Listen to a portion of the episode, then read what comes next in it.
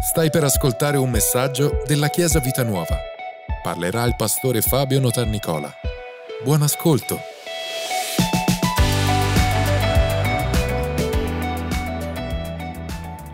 Settimana scorsa il pastore Michi ha parlato della Chiesa, il titolo è appunto La sposa coraggiosa, la Chiesa, le sfide, la corona. Oggi vi parlo delle sfide, o meglio, iniziamo a parlare di alcune sfide, ancora più precisamente di una sfida in modo particolare. Qual è la prima cosa che vi viene in mente quando vi arriva, quando vi arriva l'invito a un matrimonio? Prima il vestito. Allora, se sei il marito, i soldi. Se sei la moglie, il vestito. È una cosa importante. Eh, quanti di voi, vabbè, spero non tanti, no? in questi giorni c'è stato a Sanremo, noi siamo stati bombardati perché la cosa importante a Sanremo dovrebbe essere la voce, ma tutti guardano il vestito o quello che non c'è del vestito, insomma, quello che lo cerchi, dici ma dov'è il vestito? No? Eh, è vestito, è vestita, non si sa. Comunque, il vestito, il vestito comunque e poi la sposa, prima è il pensiero, o qualunque invito, no? e, e poi quando sei, ti sei, la sposa soprattutto che è vestita di bianco, la sfida è arrivare bianco, cioè arrivare col vestito pulito, quindi se hai fratellini più piccoli, stai lontano da me, non ti voglio vedere fino e se hai bambini intorno, eh? perché è una grande sfida il vestito bianco, però in generale la sfida ancora maggiore, prima, ancora prima, è quella di scegliere il vestito. Noi siamo la sposa di Cristo e siamo stati invitati a questo matrimonio meraviglioso. Vi ricordate Apocalisse quando capitolo 10, versetto 7 e 8 dice rallegriamoci, giubiliamo e diamo a lui la gloria perché sono giunte le nozze dell'agnello e la sua sposa si è preparata.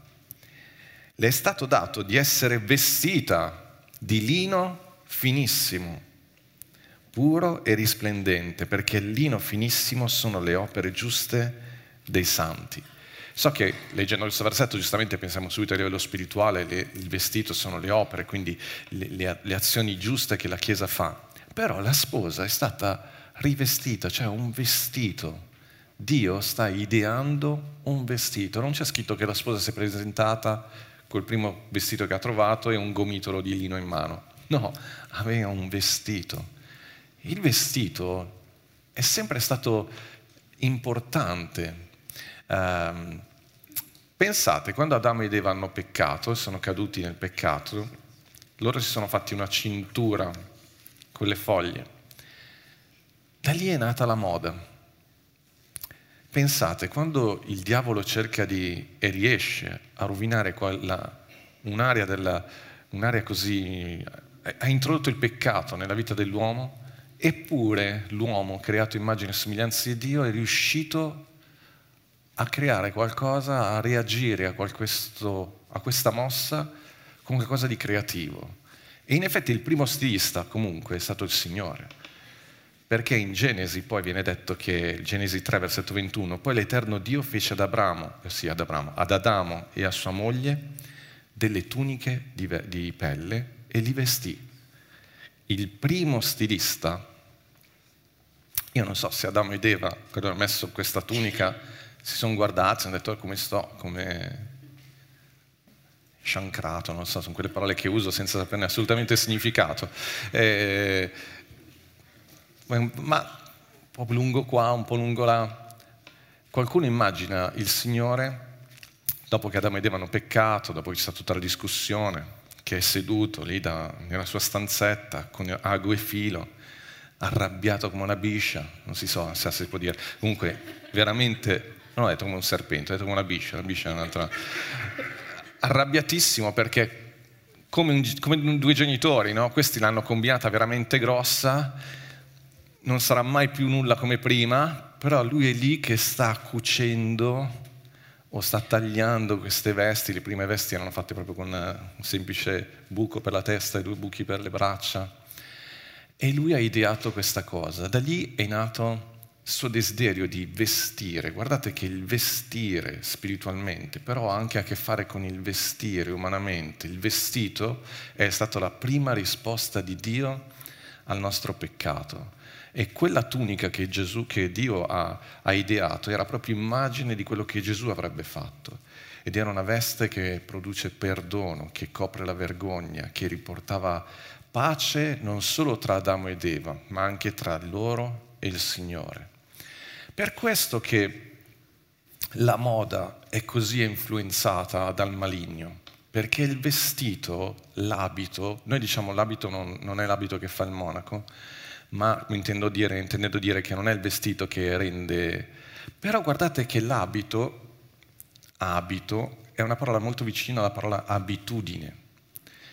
Il vestito è qualcosa che sia esteriore, però parla anche di te. Quando siamo in lutto magari ci vestiamo di scuro, però una persona che si veste sempre di, bu- di, di nero, in qualche modo dà forma anche alla propria vita. Oggi il pastore ci vuole parlare di moda, vi voglio parlare di moda e dei vestiti. Una delle regole al campeggio è che non bisogna essere vestiti bene.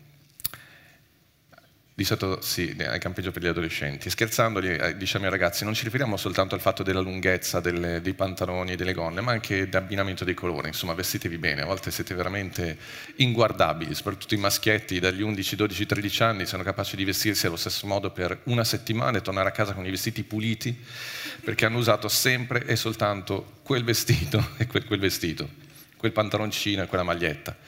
Quando iniziamo a chiamare i ragazzi con il nome della maglietta vuol dire che è da un po' che usano quella maglietta. Il vestito, una cosa interessante che subito dopo in Esodo c'è un'altra parte perché Dio ha iniziato con una piccola sartoria, ma poi ha aperto e si è lanciato nell'alta moda. Ve lo voglio leggere. Esodo capitolo 28, versetto 1. Dice poi fa accostare a te Aaron tuo fratello e i tuoi figli con lui dal mezzo dei figli di Israele perché serva a me come sacerdote. Aronne, e poi ci sono i vari nomi. E farai ad Aronne, tuo fratello, delle vesti sacre per conferirgli onore e grazia. Ah, voglio farvi vedere prima di tutto un piccolo video che forse conoscete di quello che è successo ai primi tempi nella storia dell'uomo, nella preistoria, quando abbiamo iniziato a usare, a scoprire i vestiti. Perché, vedete, ve lo ripeto, il diavolo ha cercato di... Sto guardando lì perché voi dovreste far partire il video, è una tecnica... Se no guardo voi. Io le chiamo scarpe. Le adoro! E i piedi dove sono? Ok, a me piace tantissimo questa scena perché davvero il diavolo ha portato qualcosa di brutto, ma ricordati, tu sei sempre in grado di rispondere e di creare qualcosa di bello di reagire, di coprire, di... Vi rendete conto, da quel momento in poi è iniziato tutto, tutti colorati, tutti vestiti, tutti a cercare qualcosa di nuovo. E Dio si, ha, ha, risposto allo stesso modo. Qui in questo momento sta, sta scegliendo questi, questi sacerdoti e nello stesso tempo gli dà anche delle vesti, dice voi non potete vestirvi come tutti gli altri. Sapete che spiritualmente noi siamo sacerdoti, ora in, in, in Cristo Gesù. E queste vesti conferiscono onore e grazia. Continua dicendo, parlerai a tutte le persone abili che ho ripieno di spirito e di sapienza, ed esse faranno le vesti di Aronne per consacrarlo perché serva a me come sacerdote. E queste sono le vesti che faranno, un pettorale, un efod, un mantello, una tunica lavorata maglia, un turbante, una cintura. Faranno dunque delle vesti sacre per Aronne tuo fratello e per i suoi figli, affinché serva a me come sacerdote. Essi useranno oro e filo violaceo, porporino, scarlatto e lino fino Sapete che viola, per riuscire a fare il colore violaceo era, usavano, lo, riuscivano a realizzarlo da un mollusco. Il porporino invece dovevano usare la secrezione di una lumaca di mare. Lo scarlatto arrivava dalle uova e dalla polverizzazione di certi vermi che si attaccavano a certi cespugli. Quindi si rivestivano di tutte queste cose qua. Più o meno è quello che succede anche noi oggi, sono un po' più... Però la cosa, perché vi dico questo? Perché anche allora c'era proprio uno studio, c'era una ricerca per vestirsi bene, perché il vestito non è soltanto un vestito, è qualcosa che parla di te, perché era un qualcosa che, uh, in questo caso, bellissimo, fate queste vesti per conferirgli onore e grazia. Poi vedremo l'aspetto spirituale naturalmente, però mi piace questo. E vi ripeto, perché nelle, la moda è così uh, influenzata dal nemico? Perché il diavolo è così interessato alla moda? Perché non vuole conferire all'uomo onore e grazia, glielo vuole proprio togliere. Fin dall'inizio, fin da quando c'è stato il peccato, il diavolo odia l'immagine di Dio, di santità e di purezza che c'è in ognuno di noi e in tutti i modi cerca di distruggerlo. E infatti eh, non dico che ci sono tanti vestiti, noi dobbiamo capire questo, e quando tu ti metti addosso un vestito, tu sei figlio di Dio e tu devi chiederti, quello che sto indossando mi conferisce onore e grazia? Un figlio di Dio si può rispecchiare in quello che sto indossando? Parlo anche a quelli che, come sempre, io sono molto vicino a questo gruppo, che si alzano e qualunque cosa trovano la mettono su. Guardati allo specchio prima di uscire. Chiedi consiglio a tua moglie e chiedi, sono, diciamo, posso essere considerato, mi sta conferendo onore e grazia. La cosa che mi piace è che qui sottolinea, dice, devi, non possono fare, non è che non tutti lo possono fare, non tutti sono capaci di fare questi vestiti. Dice, parlerei a tutte le persone abili che ho ripieno di spirito e di sapienza. Io sono convinto che la Chiesa, noi non dobbiamo scappare neanche da quell'ambito, dall'ambito della moda. Noi abbiamo bisogno di persone ripiene di spirito e di sapienza, che sappiano confezionare degli abiti che conferiscano ai figli di Dio onore e grazia. Non dobbiamo scappare da nessuna parte, è, un, è anche quello. Vedete, Dio ha proprio detto, io apro una maison, apro una, una marca, una mo- e voglio stilisti che facciano abiti che conferiscano onore e grazia. Ed è la stessa cosa che sta facendo nel tempo con la Chiesa. Sta dicendo io le sto preparando un abito che possa conferire onore e grazia. La dignità di una persona è data anche da come tratta se stesso. Il messaggio per me stamattina è prenditi cura anche del tuo aspetto fisico. Perché? Perché quello parla molto di quello che tu, di come tu onori la tua persona, pienamente la tua persona. Non è soltanto metterti addosso qualcosa, adesso non sto dicendo che le, tutti i giorni, però io vorrei che ogni mattina faceste un piccolo gesto per onorare l'immagine di Dio che è in voi.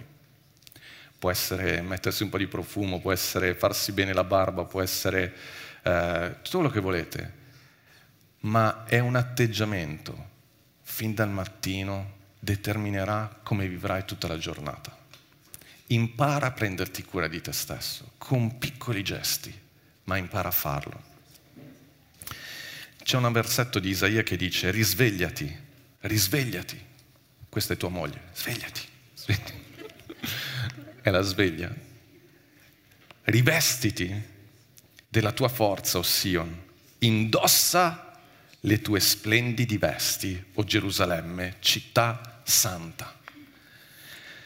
Da una parte è facile andare nella direzione di dire, guardate ragazze soprattutto, eleganza non vuol dire spogliarsi, essere belli non vuol dire mettere tutto in mostra, quello è il diavolo che vuole togliere la vostra dignità. E veramente, noi non abbiamo guardato Sanremo, però anche se leggi il giornale ti vengono fuori tutte queste immagini, queste cose. È veramente una battaglia spirituale quella di voler rovinare la bellezza che c'è in noi. Però vi ripeto, c'è anche un aspetto di, di chi uh, si sente un po' al di sopra di tutto, Voglio farvi vedere un piccolo spezzone di un film che non so se in chiesa si può far vedere.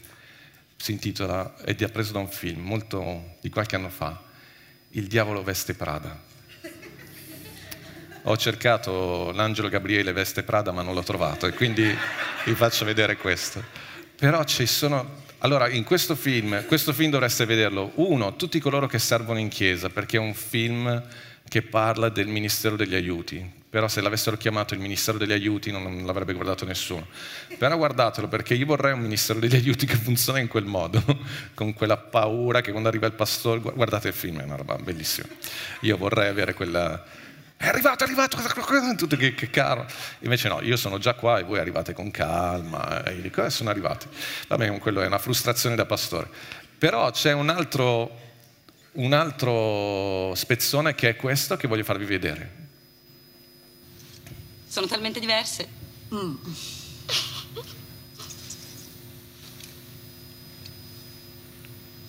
Ti fa ridere?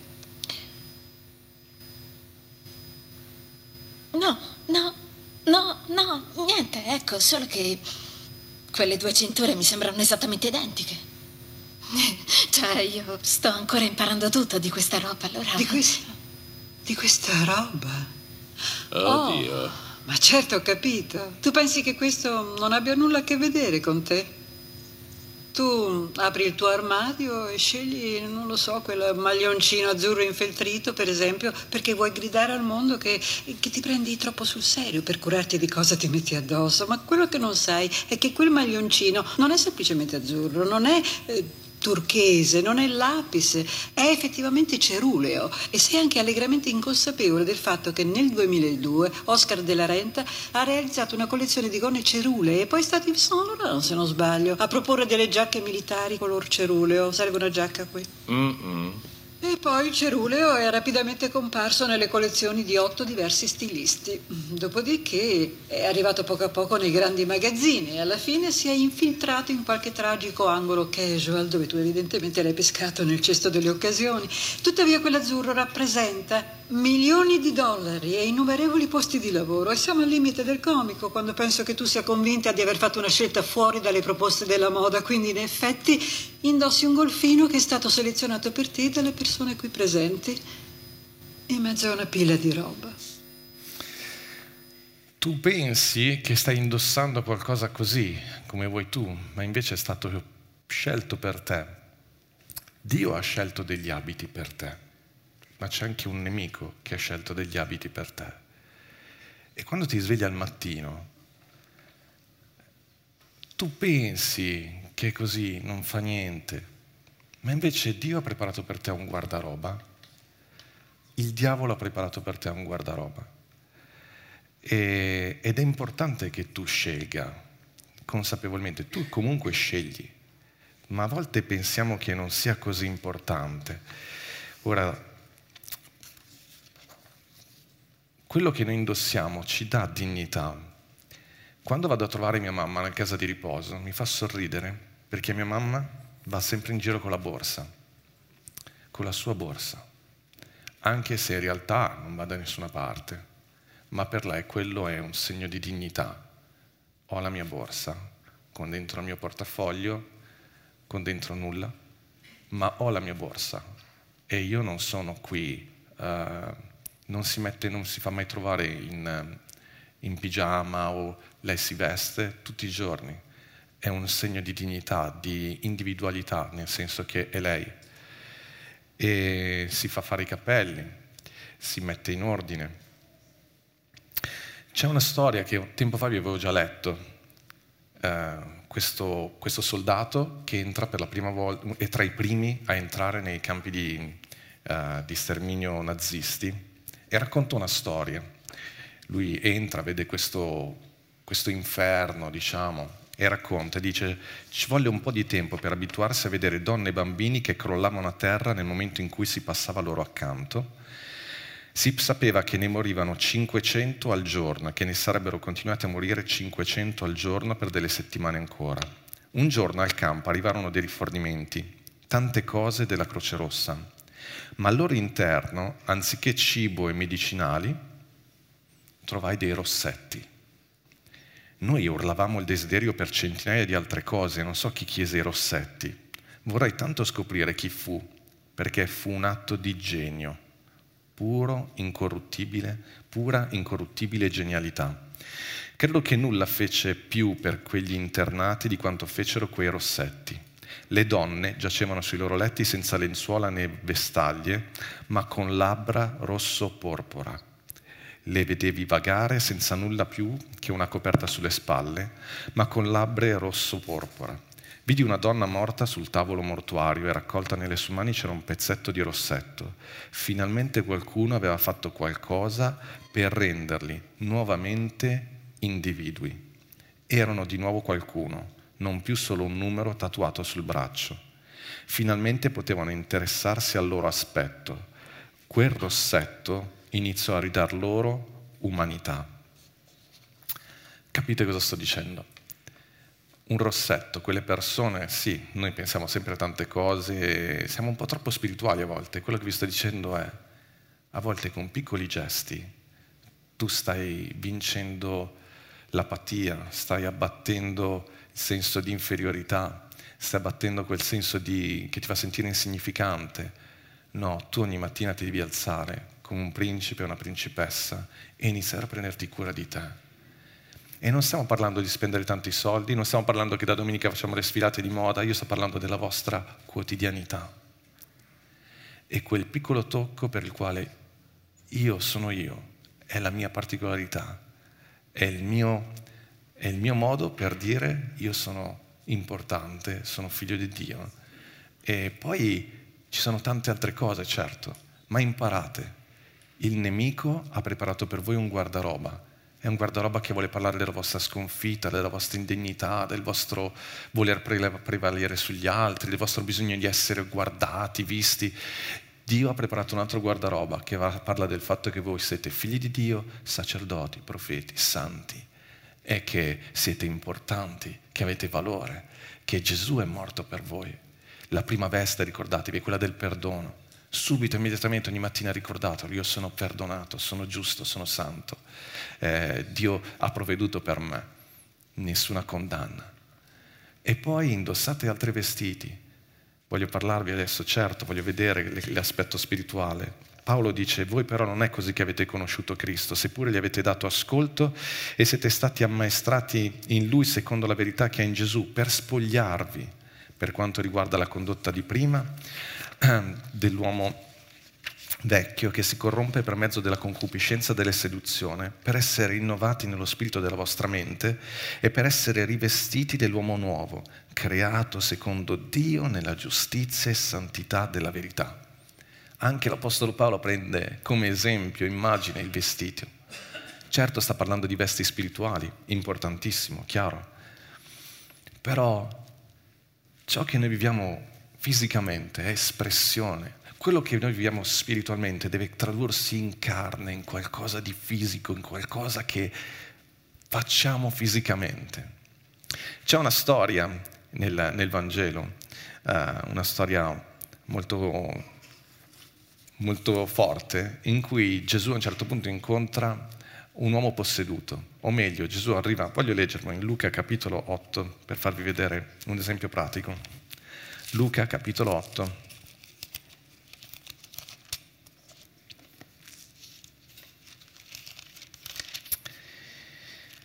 Alleluia. Versetto 26 dice: Poi navigarono verso la regione dei Gadareni che sta di fronte alla Galilea. E quando scese a terra gli venne incontro un uomo di quella città, il quale da lungo tempo aveva demoni e non indossava vesti e non abitava in alcuna casa, ma tra i sepolcri. Quest'uomo è posseduto dai demoni caratteristica di essere posseduto, influenzato dai demoni in maniera così forte, era il fatto che viveva tra i sepolcri, nei cimiteri praticamente, ed era nudo. Il diavolo, fin da Genesi, ha cercato di eh, spogliare l'uomo di ogni dignità. Quest'uomo era ormai fuori di testa perché i demoni avevano preso possesso della sua vita.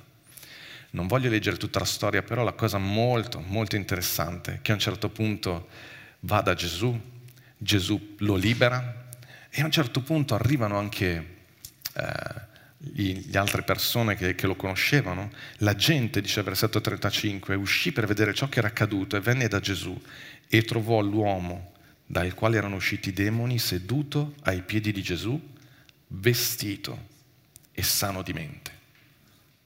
Vestito e sano di mente. Particolare che l'Evangelista voglia sottolineare il fatto che quando era posseduto dai demoni era nudo, ma quando Gesù ha lavorato nella sua vita e l'ha trasformato era vestito, era sano di mente, era ai piedi di Gesù. Gesù è venuto per ridarti dignità, per rivestire la tua vita, per darti uh, delle vesti regali, per farti vivere in maniera santa e pura. E ogni giorno ne possiamo scegliere quali vestiti indossare. Ovviamente adesso parlo molto di più a livello spirituale, però ve lo ripeto, a volte temo che separare troppo questi discorsi, il naturale dallo spirituale, non ci faccia essere concreti. E allora forse ci può aiutare il fatto di dire, ok, ogni giorno voglio eh, indossare, voglio mettermi, prendermi cura con un piccolo gesto di me e mentre faccio quel gesto mi ricordo che io sono la sposa coraggiosa, che faccio parte della Chiesa, che ho delle sfide da affrontare che c'è una corona che mi aspetta e che sono invitato a un matrimonio. E quindi posso decidere di smettere di, di indossare sempre tristezza, indosso gioia, eh, lascio perdere la disperazione, indosso speranza, abbandono le parole negative e indosso parole di fede, di gioia, che smetto la, di, di, sentirmi sempre... Eh, poco considerato, poco di valore, invece indosso vesti che mi ricordano che sono prezioso e che sono importante. Perché? Perché sono vesti che Gesù ha già provveduto per noi. Che Gesù ha già provveduto per noi. Il mio messaggio oggi è non essere spiritualmente trasandato. Come, vi ripeto, come vi esorto a non indossare la prima cosa che capita, ma di ragionare, e se dovete scegliere dei vestiti, fate, chiedetevi sempre, ma questo vestito onora chi sono io in Cristo, conferisce onore e grazia alla mia vita? Allo stesso modo, spiritualmente, quando vi svegliate e iniziate a pensare, iniziate a riflettere su di voi, indossate pensieri che vi diano onore e grazia atteggiamenti che conferiscano onore e grazia. Io per esempio ho preso, mi piace mettermi sempre il profumo. Mio figlio quando mi sente col profumo fa sempre quella faccia un po' che magari io arrivo di là, lui sta facendo colazione, in effetti se stai mangiando magari il profumo ti dà un po'. Ma il profumo è qualcosa che mi ricorda che lo Spirito Santo è in me. È un qualcosa che mi ricorda che sono stato eh, perdonato, pulito in Cristo Gesù, che la mia vita è santa. È bello del profumo che ti accompagna tutto il giorno e te lo ricorda. Lo ricorda a me, lo ricorda alle persone intorno a me. Comunque, se non volete mettere il profumo non è un problema. Deodorante almeno qualcosa fate perché comunque qua facciamo, alziamo le mani, quindi quello a fianco a te insomma dovrebbe riuscire a, a resistere. Il punto è, Chiesa, non siate spiritualmente trasandati, non accettate di mettervi addosso umori che non vi appartengono, non accettate pensieri che non sono da parte di Dio. Eh, guardatevi allo specchio e dite, ma non mi sta bene questo eh, e imparate, proprio come dice la parola, a spogliarvi. Vedete, proprio Paolo dice un gesto che dovete fare voi, perché è il diavolo che forza la volontà. Quell'uomo è lui che si è vestito, ha incontrato Gesù, Gesù lo ha liberato e lui immediatamente ha capito che, era vesti- che non era vestito, che c'era qualcosa che non andava. Ed è cambiato anche esteriormente. È cambiato anche esteriormente è una cosa importante. Concludo con questo pensiero. Molte volte noi diciamo che la trasformazione, ieri ho insegnato la scuola biblica e abbiamo parlato della parola metamorfo che si trova eh, poche volte nel Nuovo Testamento, che significa proprio trasformare, è la trasformazione del bruco nella farfalla. E noi diciamo questa parola indica una trasformazione che nasce da dentro verso fuori. Abbiamo ricevuto Gesù, quindi il cambiamento vero è sempre da dentro verso fuori. Sì, ma c'è anche un cambiamento che a volte avviene da fuori verso dentro. Inizia a vederti e a trattarti in maniera diversa. Inizia a onorare te stesso, anche semplicemente mettendoti un vestito o qualcosa che non avevi mai pensato, ma qualcosa che ti conferisce onore e grazia. Può essere una spilla, può essere una cravatta per qualcuno, può essere un foulard, può essere qualunque cosa, un rossetto, un qualcosa, se sei una donna, eh, per favore mi raccomando, un qualcosa, qual, perché questo bisogna essere molto, deve conferire onore e grazia. Okay?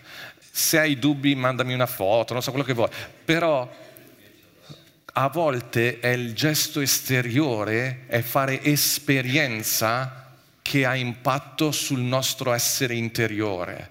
E così anche trattatevi con onore. Se tu fai sperimentare onore a un'altra persona, può essere che questa persona inizi a riflettere sul proprio valore.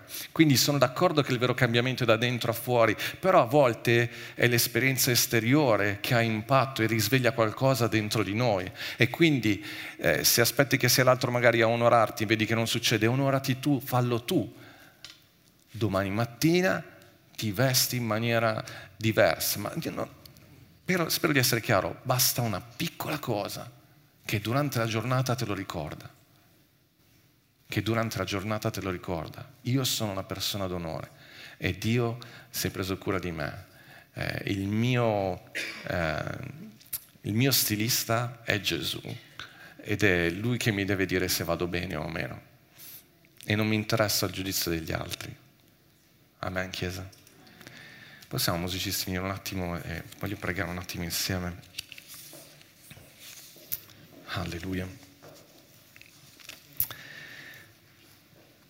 Sapete, le persone quando hanno visto quell'uomo uh, completamente cambiato, si sono spaventati. Si sono spaventati.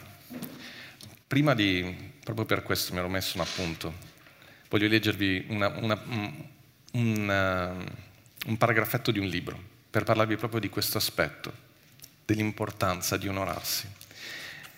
È di una imprenditrice e le racconta l'inizio della sua carriera e dice così, ho iniziato, quando lei aveva 20 anni, a immaginarmi a 40 e a 50 anni.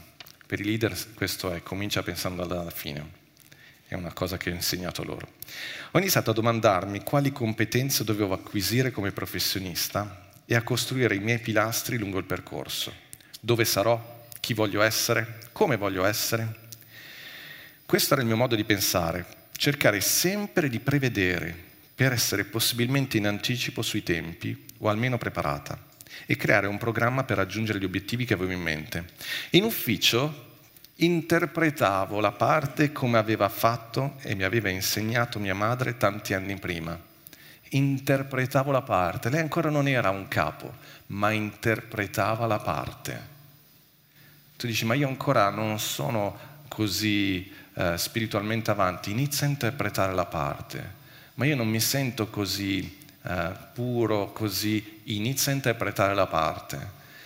E dice, in ufficio interpretavo la parte come, come, aveva fatto e mi aveva insegnato mia madre tanti anni prima, arrivando al lavoro vestita come se fossi già una dirigente.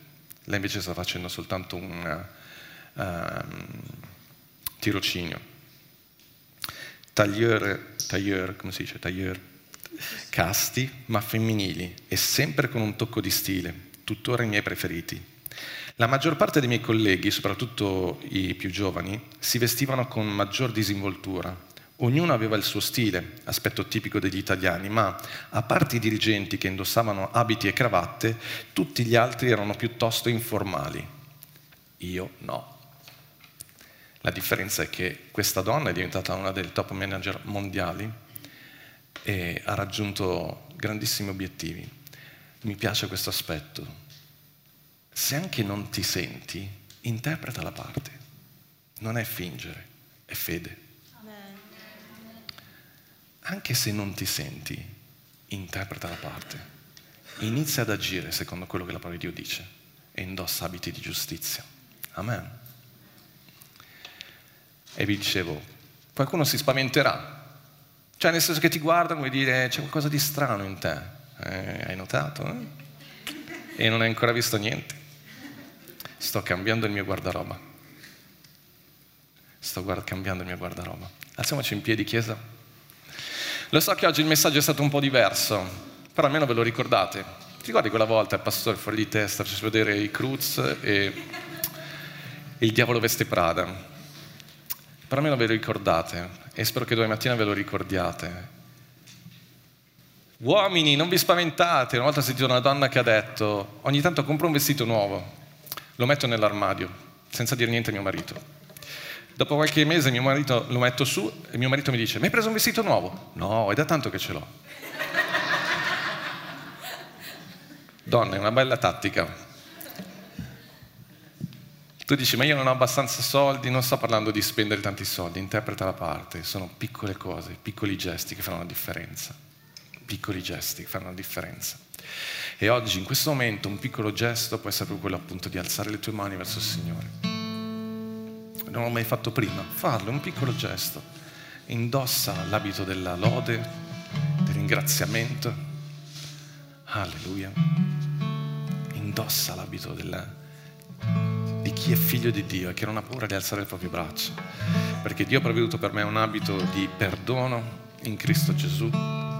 Ma non solo, Dio ha provveduto per me sapienza, intelligenza, una mente vasta, Dio ha provveduto per me capacità di eh, amare il Signore, di risplendere e di portare la sua purezza, la sua santità ovunque vado. Io sono figlio di Dio, io sono figlio di Dio. Amen. Stiamo cantando un canto. Grazie per averci ascoltato. Rimani aggiornato attraverso i nostri canali social. Ci trovi su Facebook, Instagram, Spotify e sul sito www.chiesavitanuova.org.